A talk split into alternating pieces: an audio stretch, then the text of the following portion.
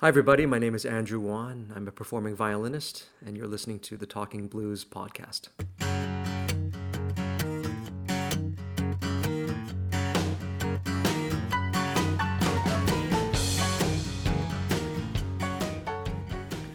Performing violinist. I mean, uh, that's. I'm curious as to why you describe yourself that way. I can't really do anything else. uh, I play violin in a variety of settings, and the one where most people will see me is on stage with the Montreal Symphony. I've been the concert master for, well, this is my 16th season. And so I guess I could have introduced myself as the concert master of the Montreal Symphony, but I wear a few other hats. Um, I'm in the New Orford String Quartet. I teach violin at McGill. I do some solo, some ad hoc chamber music. Um, yeah, I, I guess I, I, guess I could have said I'm an aspiring versatile violinist, but only playing classical music. You hear me play a little bit of uh, tango or jazz, and then you quickly ask me to play classical again. Oh, I doubt that very much. you started. Well, I do like dabbling, but there's no improv on my end. You started really early. Like, I, I, in fact, violin is your second instrument, if I'm not mistaken. That's yeah. Uh, I rarely talk about this, but I think the first lessons I had was on piano, and it didn't last very long. Um, my older siblings played piano, and for whatever reason, my parents moved me to violin. I think my father always wanted to be a violinist and or loved the violin. And so after two kids who were quite uh, involved in piano, and I probably didn't have that much natural talent with piano. I started taking lessons at the age of four on, on violin, and I had the same uh, violin teacher in Edmonton for 12 years. She uh, was the first woman to bring uh, the Suzuki method to North America wow. through Banff. Her name is Yoko Oiki Wong, and uh, the Banff Center brought her in, and she brought this method over. She worked directly with Mr. Suzuki and she established herself in Edmonton. So I took lessons with her for 12 years and I'm still very close with her. Okay, for those of us who are very ignorant, because I've heard the Suzuki method being mentioned many times, but I couldn't tell you what it is. Is it something you can easily describe to me what the Suzuki method is? You know, there is uh, like a huge industry and culture around it. Um, there are books that you can buy, there are classes that you can take, group classes, and there is like a codified uh, system. Um, but I think the spirit of it is that it's quite well regimented and that um, you really have to help the student develop hearing and listening in the beginning. And even before reading music, uh, just like there's a lot of playback and I think that's kind of the fundamental aspect to it. And uh, I, you should probably ask uh, a certified Suzuki teacher if they would describe it this way, but I've always kind of regarded it as such. Um, there was a lot of imitation growing up, you know, watching her play and then just trying to mimic her. And uh, my sense of pitch, which I thought for a long time was perfect pitch, meaning I could, you know, call out any uh, any tone and be able to name it. I thought I had that, but I, it turns out I just have very, very good relative pitch. I can hear all the pitches on the violin or piano or most orchestra instruments. But if a truck passes by and somebody asks me, "Oh, what's that note?" I really have to think about it. So I guess it's not perfect, but I really do uh, owe my ability to kind of identify pitches and you know my sense of intonation probably to the Suzuki method, and that's uh, mostly due to the fact that there's a lot of listening involved. Okay, so when you start at the age of four, and this is your dad saying you should play the violin, but at what point do you totally connect with the violin? Like, how? At what point do you think I love this? I probably went through moments where I really enjoyed uh, playing the violin. Uh, but by and large, it was probably a struggle for my parents to get me to practice, you know, because it was less interesting for someone with such a short attention span to, to sit there and for the amount of work that's required to actually um, feel comfortable on the instrument. It takes a lot of mindful logical practice, and it's there's no getting around it. All of the best violinists go through long extended periods of you could probably call it mundane work where you're just drilling something you know coming up with solutions and that was very hard for me as a, rambunctious kid uh, much rather uh, watch tv or go play outside but then you know every year there was something called you know, the Kiwanis festival where like every you know aspiring violinist you know puts himself himself or herself in a position to compare themselves to others. And yeah, it's competitive environment. And it wasn't that like I felt like I had to win because I certainly didn't all the time. Um, and those were difficult moments, but very important growing up. It was more that I just didn't want to embarrass myself, and I just wanted to sound good. I didn't want to embarrass my mom and dad, and didn't want to embarrass my teacher, who was, you know, cared for her very much. And I think it was uh, youth orchestra uh, Edmonton Youth Orchestra, you know, going every Saturday and then just finding peers that were like me, that were further along that path, who loved it more than I did and taught me things and, you know, asked me if I had heard certain recordings and being introduced to the orchestral repertoire. Um, it was 12th grade where I realized, you know, I was in uh, high school and we had to talk about what we were going to do next And the University of Alberta did like a symposium, you know, early registration for my high school, and I didn't know what I was going to choose. And then I thought about it.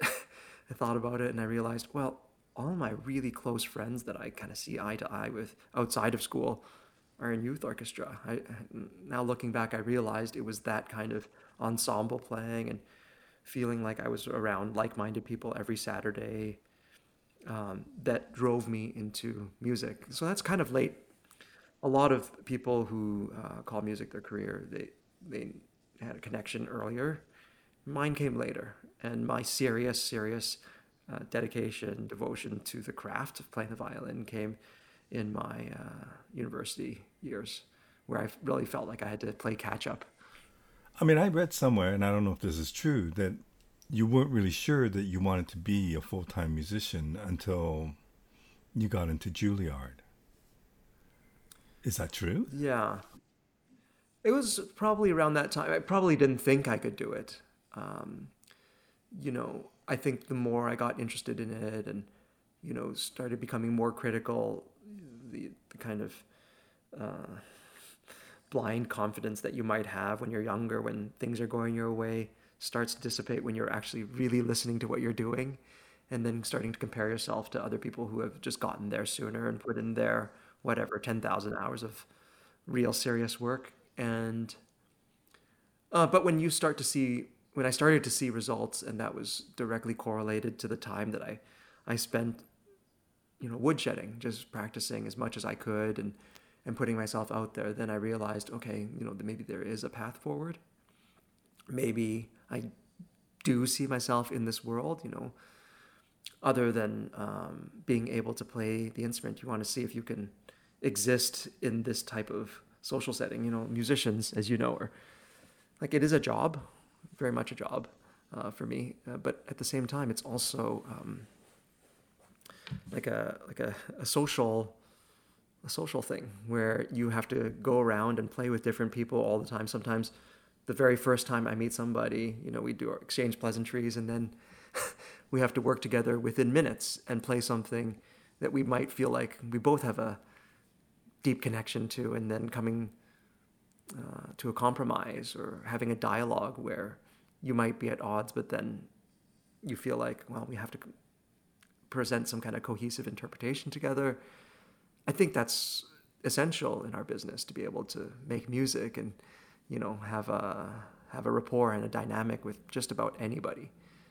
And that took developing because you know boys boys are kind of stubborn and you know especially kind of cocky boys who don't really know what they don't know. I had to learn to be flexible and malleable. Um, yeah, and it's it's humbling to to be surrounded by just great artists and realize what you don't know. When you decided to be a musician, and I guess you never know what that means. But when you enroll, when you applied for Juilliard and you did get in, at that point, I presume you thought my career path is as a musician. For sure, yeah. I I was doing everything I could at that point to try to make it work. It was I wasn't sure where it would lead me. Everyone has aspirations. Um, I would say everyone has aspirations when they get to Juilliard to, to just play as really as well as you can, and you know it is by nature just like a very competitive place. you know the stories that you hear about people putting razor blades in between keys uh, at the piano. I don't know if that's true. Maybe that's like from a different era, but there is this old joke that they say um, at most music schools, if someone's missing from class and they, you see them on Monday, you'll say, "Oh, where were you?" And they'll say, "Oh, I had this gig playing, I don't know, with the let's say Baltimore Symphony or something like that." And then in other schools, they'll say, "Oh, how did it go?" But then the joke is at Juilliard, you'll say, "Oh, you played with the Baltimore Symphony? How did you get that gig?" so it has this uh, reputation of being this way, but in fact, I found it quite comfortable because I was there for so many years. I had a, a peer group and I really hit it off with my teachers. Uh, my private instructors were uh, mentors, but also became friends of mine. And they helped shield me from making too many mistakes.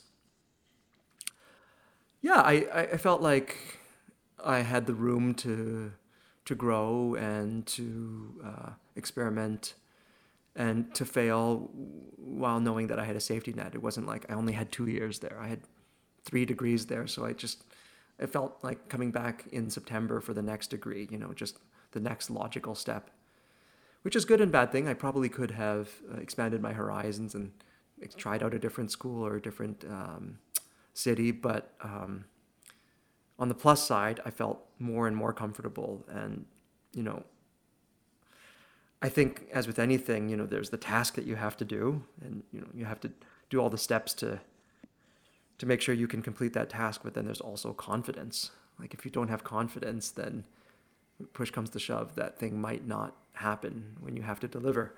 And I think uh, having people that were there and patient with me and that were um, just able to to show me the way without making me feel like I was making a huge misstep. That helped me gain confidence. And that actually is very similar to my path in the Montreal Symphony when I first got my job right out of school, or I was actually still in school for the last two years, and then I started the job. Um, I didn't realize what I didn't know.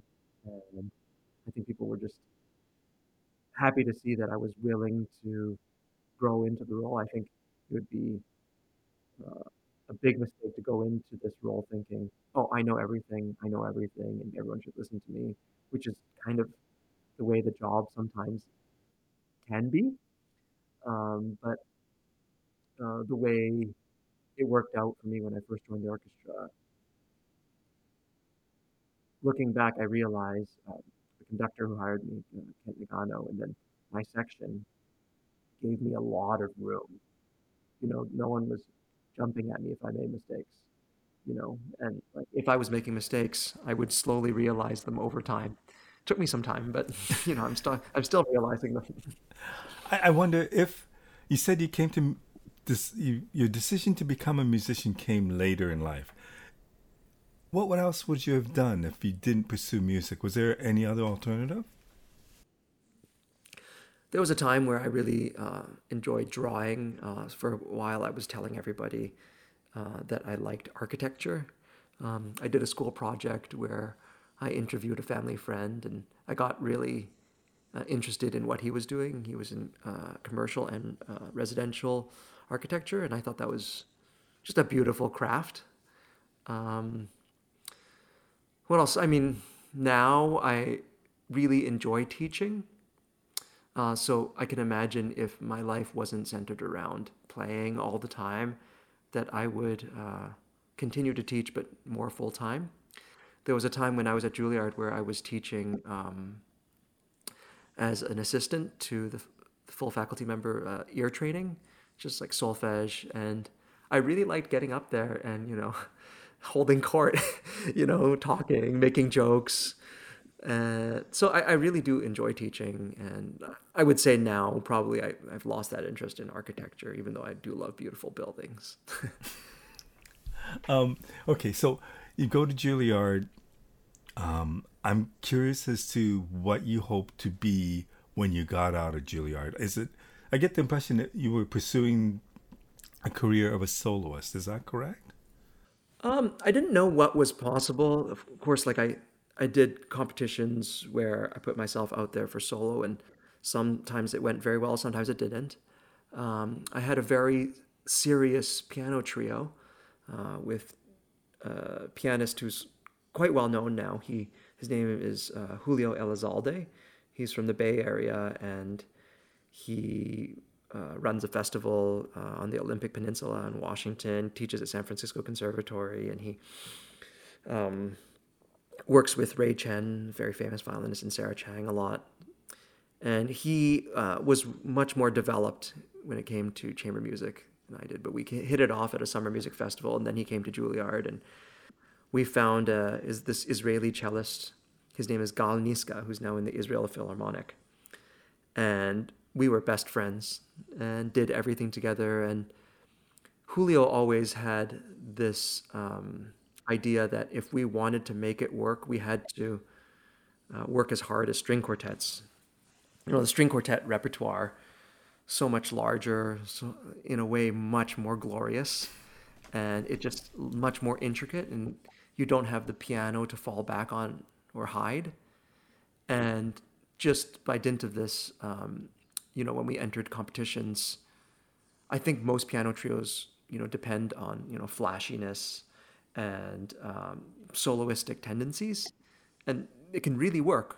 Uh, and you can't do that in string quartet. But he said, you know, if we really wanted to compare ourselves to a string quartet, we ought to put in the kind of effort and thoughtfulness that it would take to have a successful string quartet. And we did approach our piano trio like this.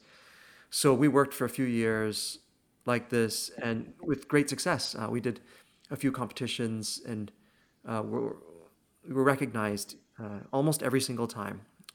And we were starting to make a career out of it, and you know, starting to make respectable seasons where we were asked to.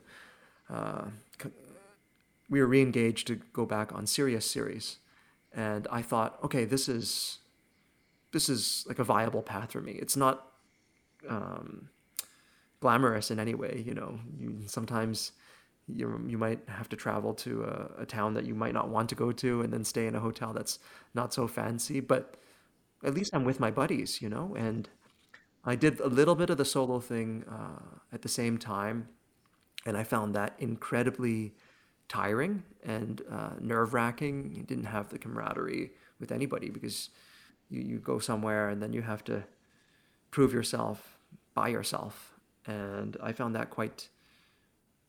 I think those who choose that as a path, first of all, like the level of playing and just the amount of notes that they have in their head and in their fingers, I just find that outstanding. Um, I didn't ever think that was going to be my path. I thought I was going to be a.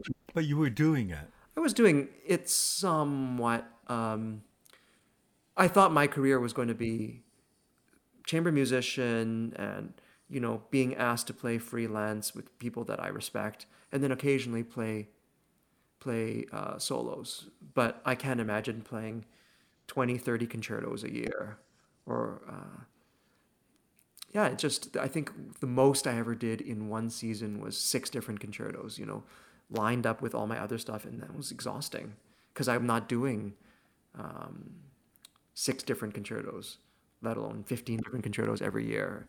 And it's just to bring each one to a level where you feel really comfortable and you might only play it once in the season where you're not playing it over and over. I just thought that's a really grinding and difficult life. With the piano trio, I felt like, wow, this is just, I'm getting to touch some of the greatest music ever written Schubert piano trios, Beethoven Archduke trio, Ravel piano trio. And there was something about uh, this repertoire for the audience member. If, if it was played right with the right piano in the right space, and if things went well, I think it can be a really overwhelming and intimate personal experience. And I really loved that. I really love that. And that's why chamber music plays a big role in my life. Uh, I think I would be devastated if I was only doing just orchestra, or I would only be, I'd be pretty devastated if I was doing just chamber music too, personally, because um, it goes the other way too, because I'm able to bring my experiences from playing in a huge symphonic ensemble um, to different experiences too. So I, I think that versatility is ultimately what I was aiming for near the end uh, before I got the job. But when you got the job at the Montreal Symphony, correct me if I'm wrong, but it wasn't like you was seeking that job. It kind of came to you because of your work with your solo work. Was it not? Yeah. So it's actually it was quite fortuitous. There's a Montreal symphony competition. I think it's every three years.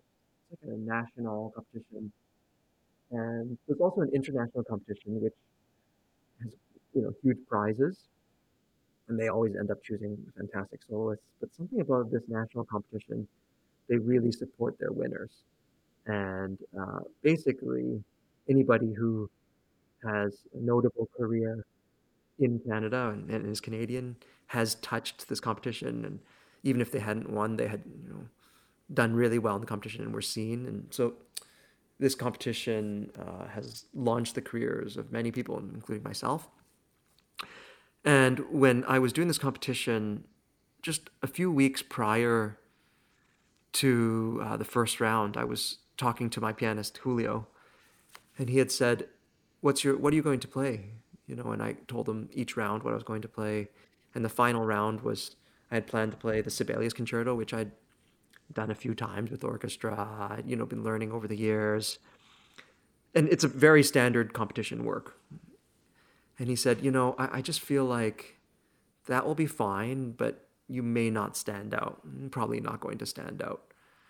And you should play the piece that you played with the Juilliard Orchestra last year. There was a competition where at Juilliard they have one or two violin competitions a year where they choose the piece and everyone is playing that piece everyone who enters that competition and um, the year prior to that uh, i played uh, the elgar violin concerto which is a very unusual work super long uh, very gnarly uh, it's a gar- gargantuan work and i dove right into that i just immediately connected with that piece and it just went really well when I played it with the Juilliard Orchestra. And he said, you know, how much effort would it take to bring it back and play that piece? Because if you happen to make it to the finals and if you happen to win, to get to play this with the orchestra, be amazing. Because how many times do they play Sibelius? Probably once every 15 months.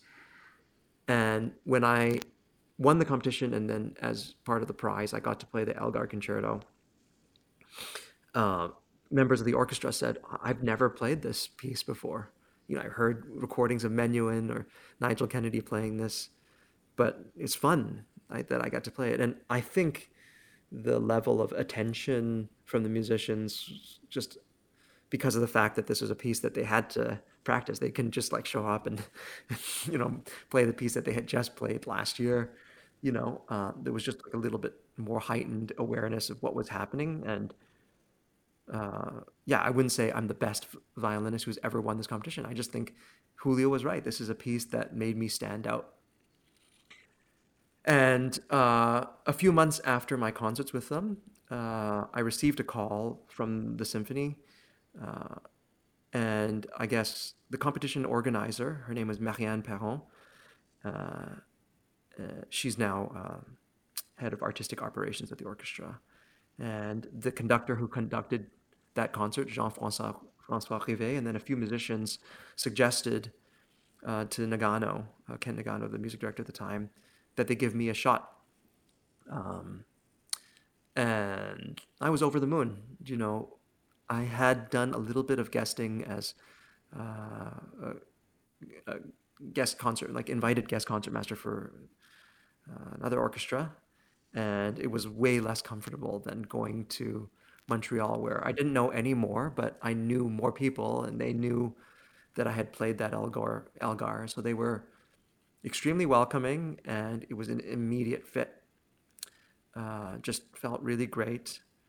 And Nagano asked me to come back, finish the season, do a recording with them, play an audition, and within a few months, like I was starting my trial period as one of the concertmasters. At that time, there was going to be two concertmasters, and that was the case until last year. And uh, Richard Roberts, my my partner, uh, the other concertmaster uh, who I rotated with, he retired last year. So that was another reason why um, it felt really comfortable. It wasn't a full time job right away. Uh, I had time to learn the music. I had opportunities on the rare occasion where we would play together where I could watch him lead. Uh, I could see how he handled things and then you know, fit my personality into, you know, some some uh, techniques and strategies he used. Yeah, so it was due to the solo work at first, uh, but then I don't think anyone remembers that concert anymore except for me. I think everyone's just like, okay, it's just old hat. Andrew's here now, and he's here to stay for you know foreseeable future. Um, tell me what I asked Jonathan this when I interviewed him, but tell me what is the role of the concertmaster? Describe to me how you see that role to be.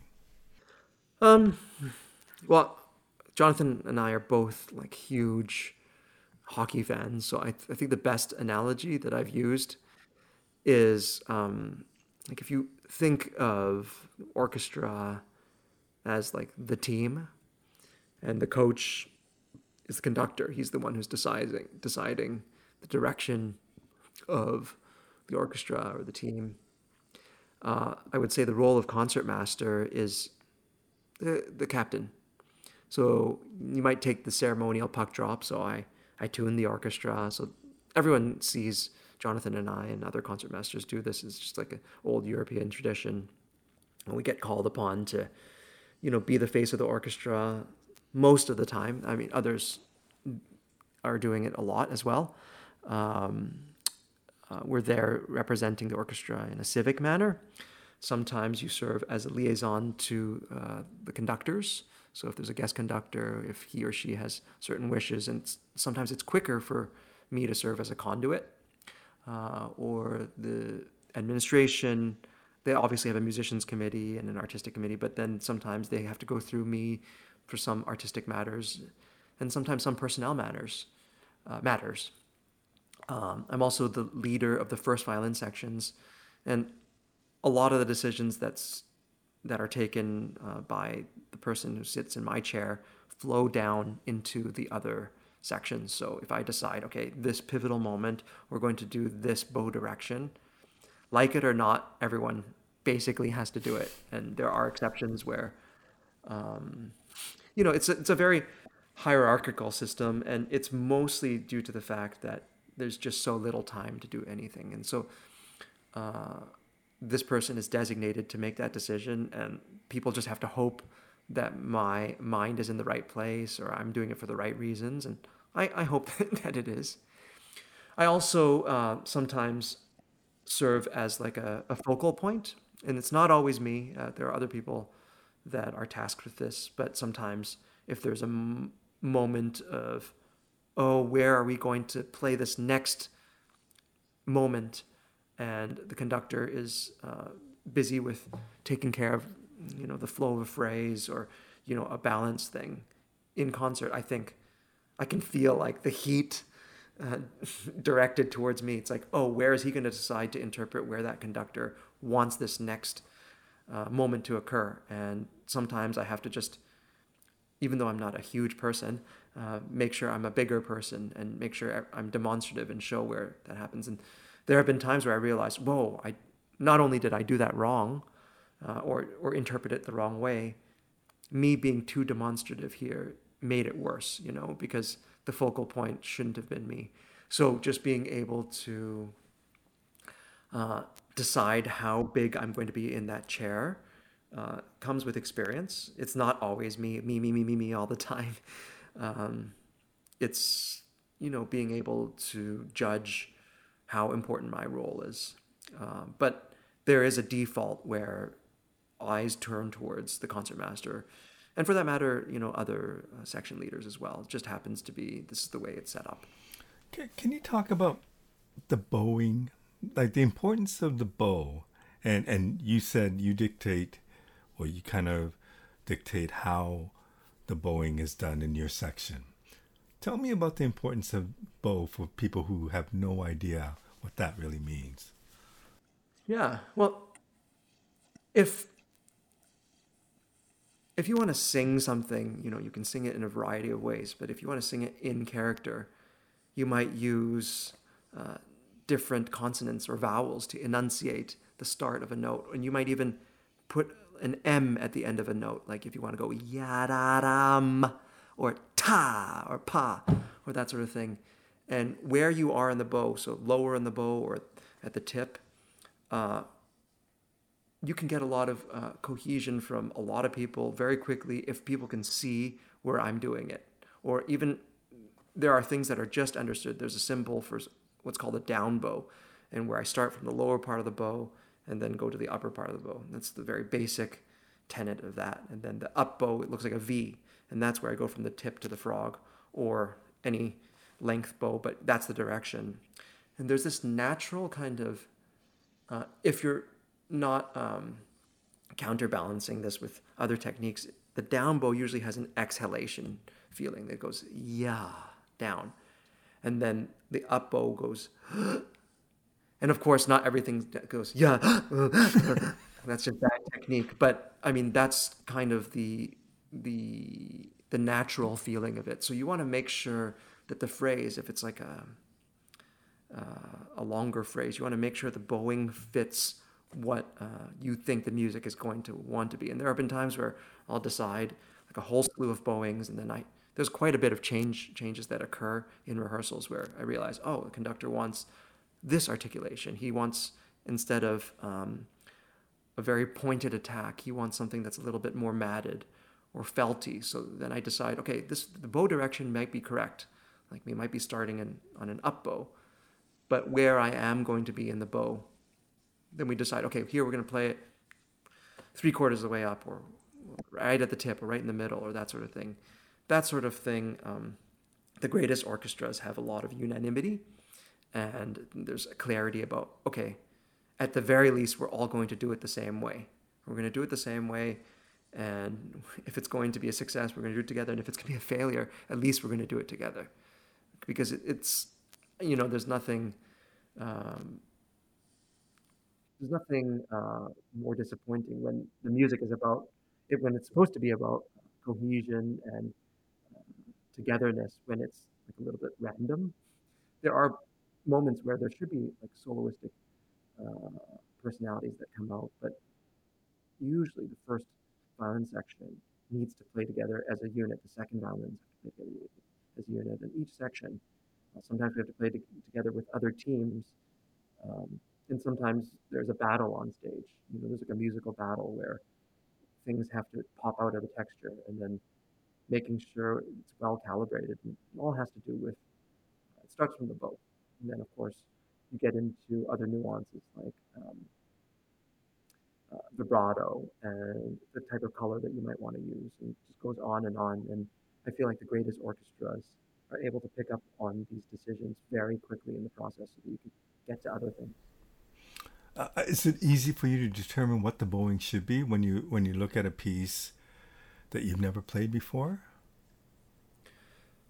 I would I'm I wouldn't say it's easy. I would say that everyone has their own process. You know, I talk to other concert masters and, you know, by and large we all kind of do it the same way. You know, Jonathan said to me, he's like he realized that he's much more efficient when he has his violin in front of him and then he tries something because sometimes things in theory don't work so well in the wild. Uh, I have done bowings on, on plane rides or sometimes without my instrument, but he's right. It does work better when you are um, in front of your instrument. Listening to recordings helps. You know, on some occasions you watch videos and see how the other orchestras interpret the music.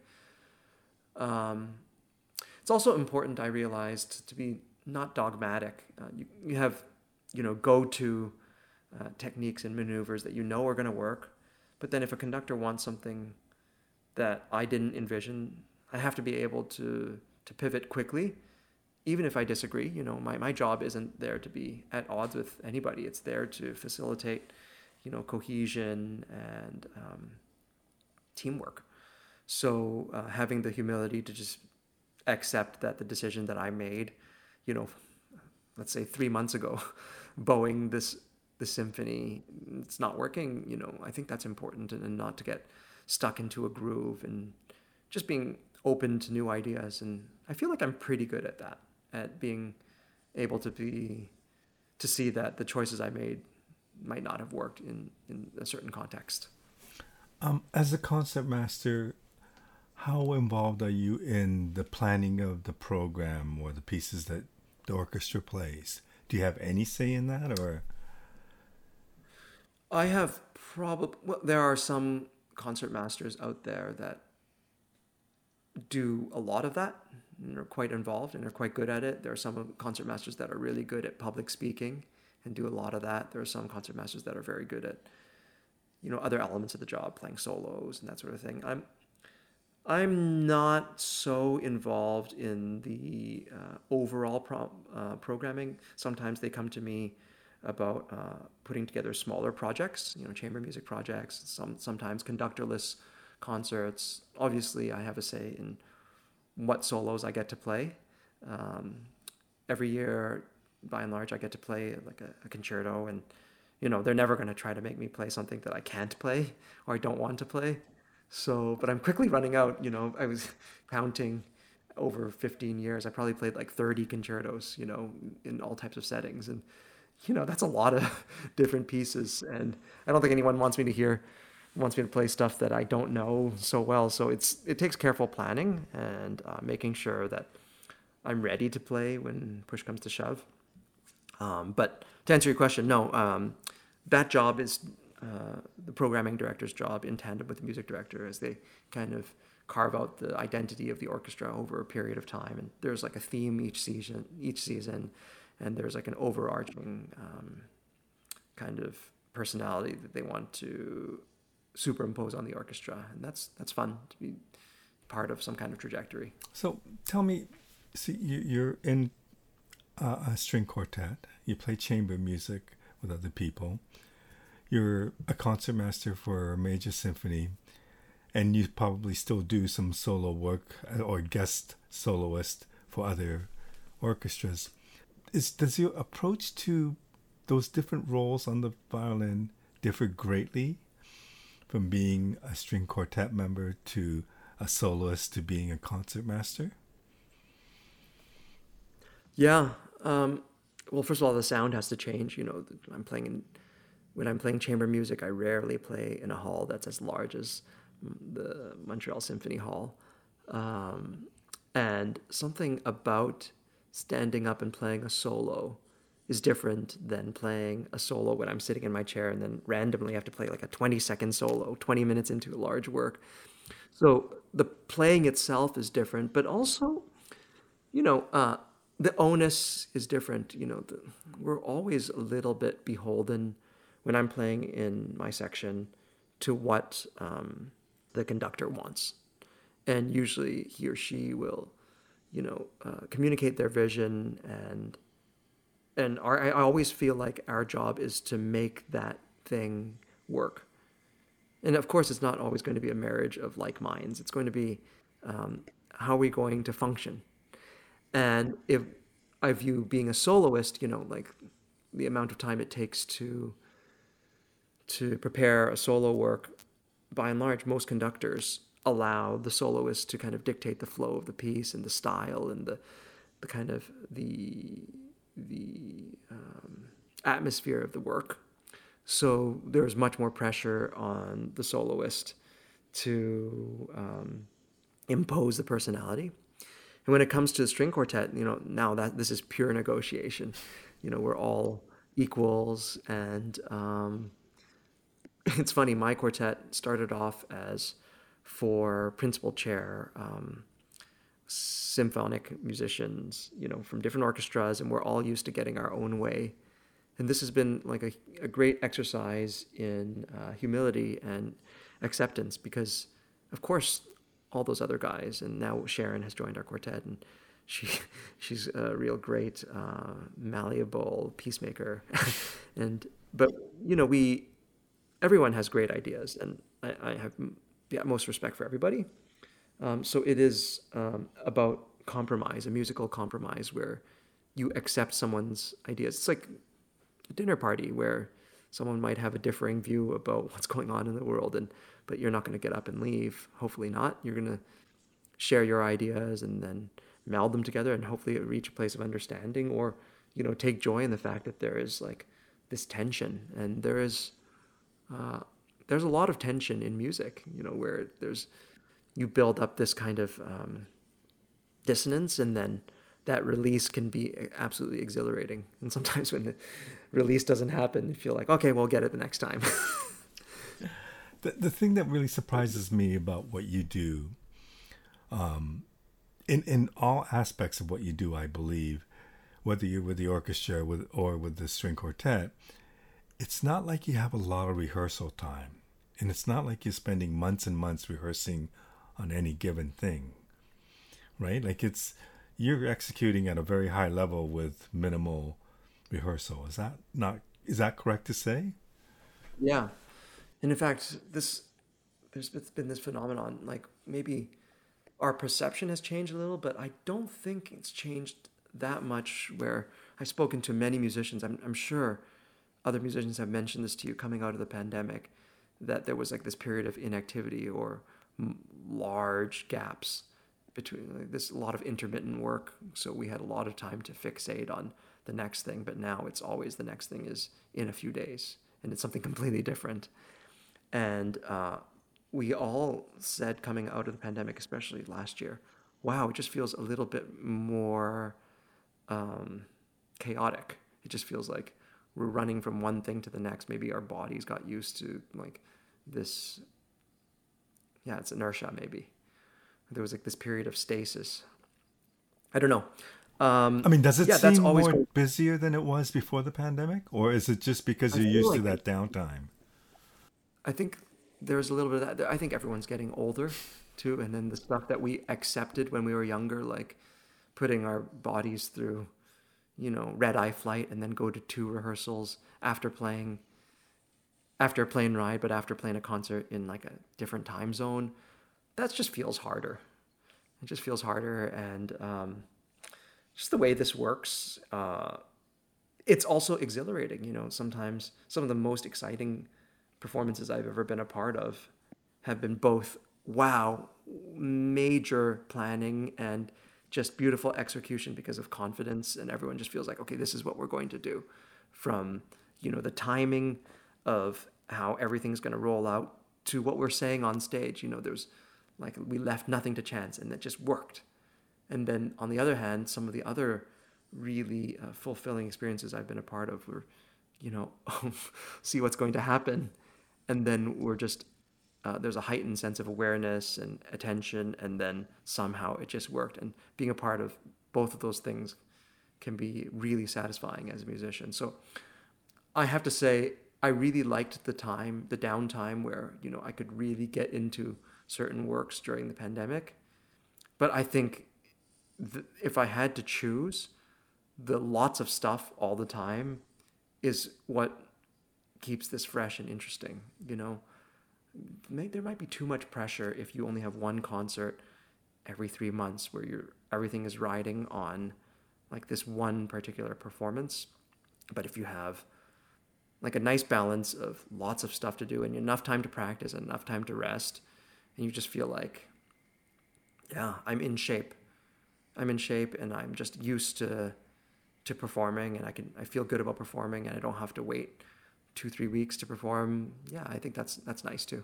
You know with the montreal symphony i have no idea what kind of schedule you keep. In the next month how many gigs will you be doing?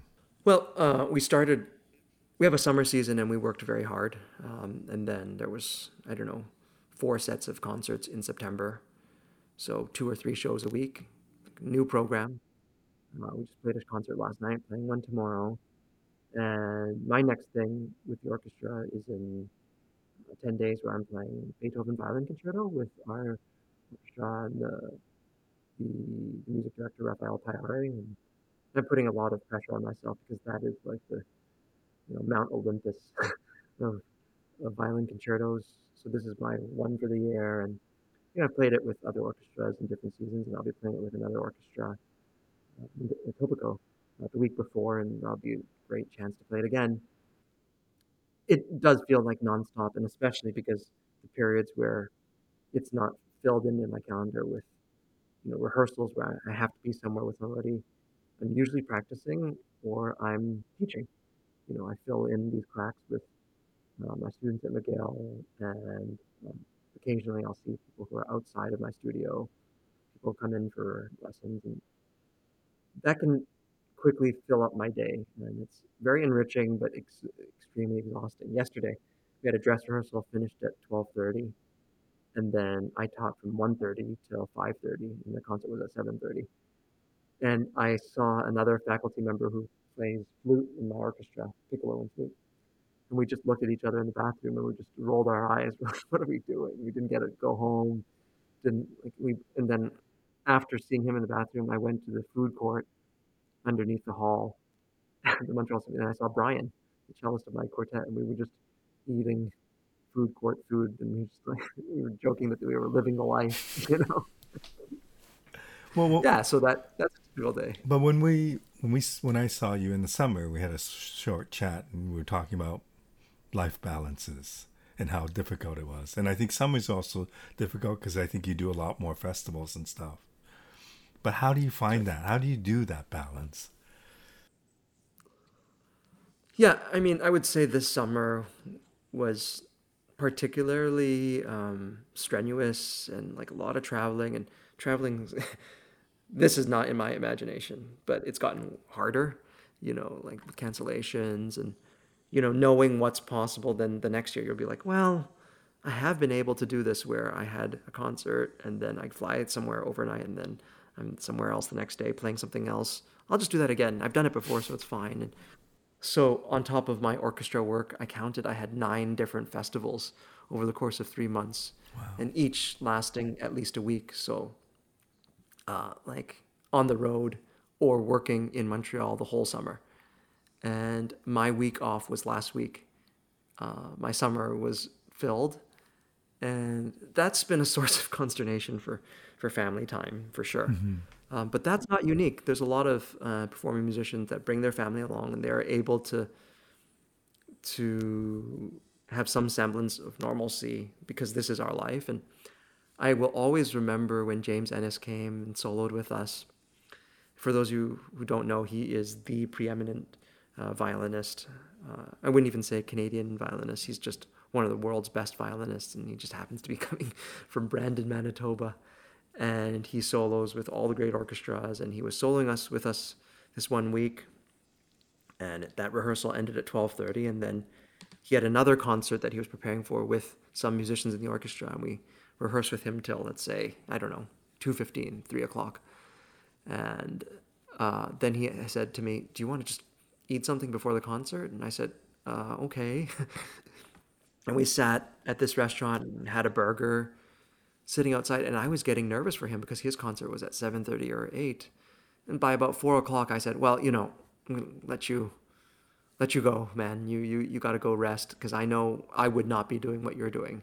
I would be, you know, pacing around in my room, practicing frantically. And he said, "You know, Andrew, this is my life." And I long ago realized that uh, if I can't have some kind of routine or happiness in in feeling relaxed if I can't enjoy my time eating a burger with a friend or or you know spending some time outside if I'm just going to go nuts yeah that it's not the life I want to live. And first of all he doesn't really need to go nuts. He just like it comes very naturally to him. You know he's he's blessed. But um that that was good for me to to remember you know there this doesn't have to be all strife and all um running around. It can be it can be quite joyful. And you know, I've never seen him stressed out. So that's that's a nice model to live by. At this stage of your career, do you have goals?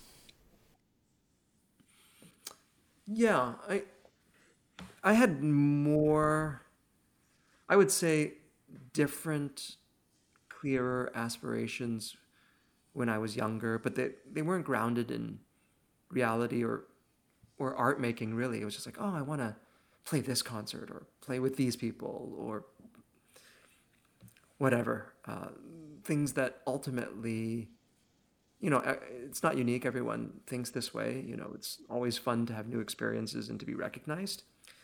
But I would say my um, uh, my focus is making sure that I'm saying something with my playing all the time. And part of realizing that has been uh, teaching and you know seeing like my grade students, you know, surpass the next step and just making sure um, what they're doing is meaningful and they're saying stuff that people want to listen to. And sometimes we can get bogged down in the the craft or the minutia and just feel like oh I'm just a violinist rather than I'm an art maker. You know, I'm, I'm making music for people. I have to have to be convincing.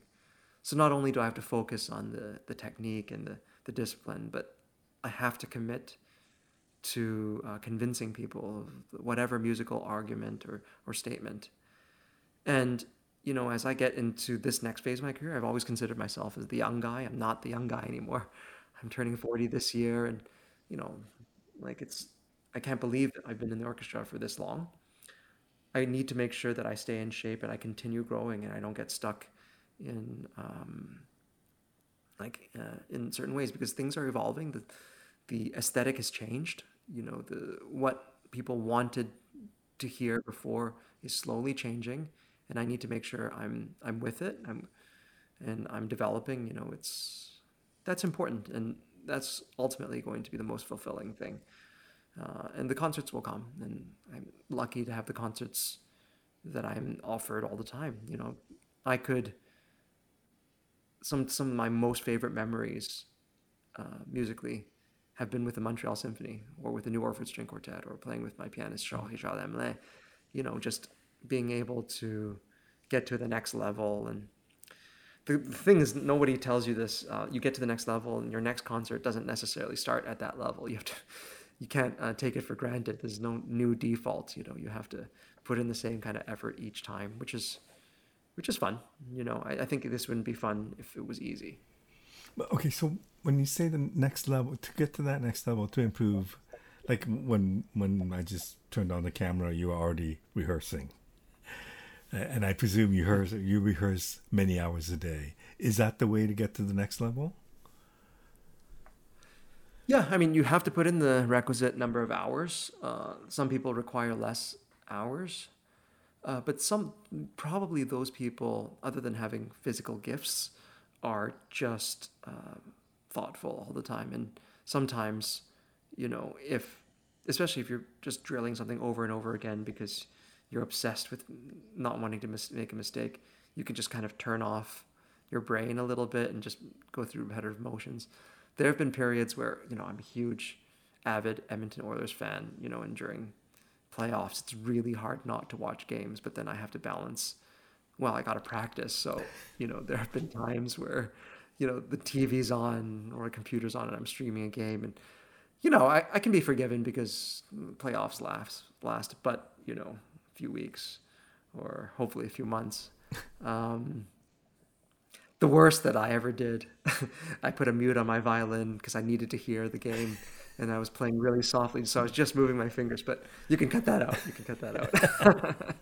oh, that's the good stuff. Yeah. Um, Andrew, thank you so much for doing this. I, I had a chance to work with you during the pandemic and um, for the Toronto Summer Music Festival, and I got to edit one of your beautiful pieces that um, that was stunning. You did such a great job. Well, thank you. Um, you did such a wonderful job. No, that was it. Was just such a beautiful piece to to edit, and unusual for me to edit a piece that's just solo violin on its own. Yeah. Um, but yeah. I've, I've, enjoyed watching you play a, a, few times since then at that festival, and uh, thank you so much for doing this. this is I've always wanted to sit down and talk to you, and I really appreciate you giving me this opportunity. Thank you so much for having me, and uh, yeah, I can't wait to All listen right. to it. You take care. Take care.